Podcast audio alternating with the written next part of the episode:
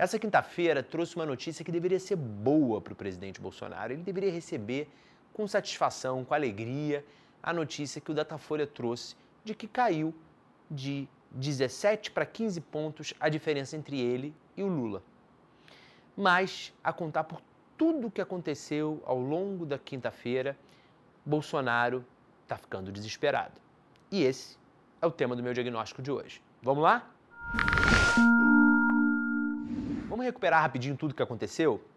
Primeiro de manhã, bem cedinho, o Bolsonaro foi abordado por um youtuber na porta do palácio que, fazendo como os youtubers de direita, como vários apoiadores do Bolsonaro fazem até hoje, ficou lá provocando o presidente, chamando ele de tchutchuca do Centrão. Vem cá, Fala comigo, presidente. Vem cá, vem cá. Oxi!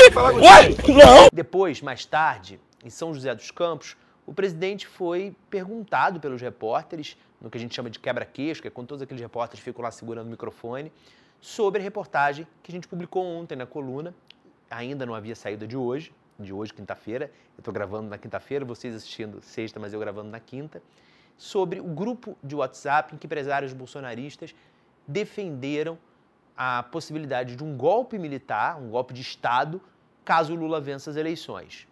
E o Bolsonaro foi Bolsonaro, ele foi diversionista, ele mudou de assunto, ficou muito nervoso, atacou este colunista, que já não liga para tanto ataque depois de tanto tempo, e perdeu o controle. Virou para a equipe e falou: não toque em mim. Para, tá para, matéria, é só, é só clicar no microfone. O senador Randolfo Rodrigues já até pediu a pressão. Você acha que o Marcos Pontes seria ministro do Lula? Não sei. Você acha que... Não, não sabe. Deixa eu Se, seja... Ninguém bota a mão em mim, por favor. Ninguém bota a mão em mim aqui. Ninguém bota a mão em mim. Tá? Depois disso tudo, na live que ele fez, tradicional live de quinta-feira, ele não tocou no assunto e falou de temas completamente diferentes. Falou até de whey protein. Isso é uma tática também do Bolsonaro.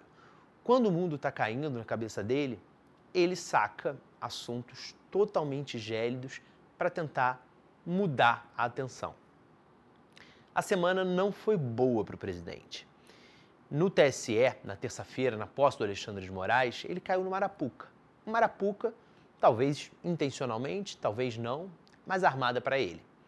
Ali, todos os ex-presidentes é, ou melhor, quatro dos ex-presidentes vivos, né, o Fernando Henrique e o Collor não estavam, eles aplaudiram o discurso do ministro Alexandre de Moraes ao lado dos ministros do STF, dos ministros do STJ, dos presidentes da Câmara e do Senado, de toda a enturragem do poder, destoando do que Bolsonaro prega e defende.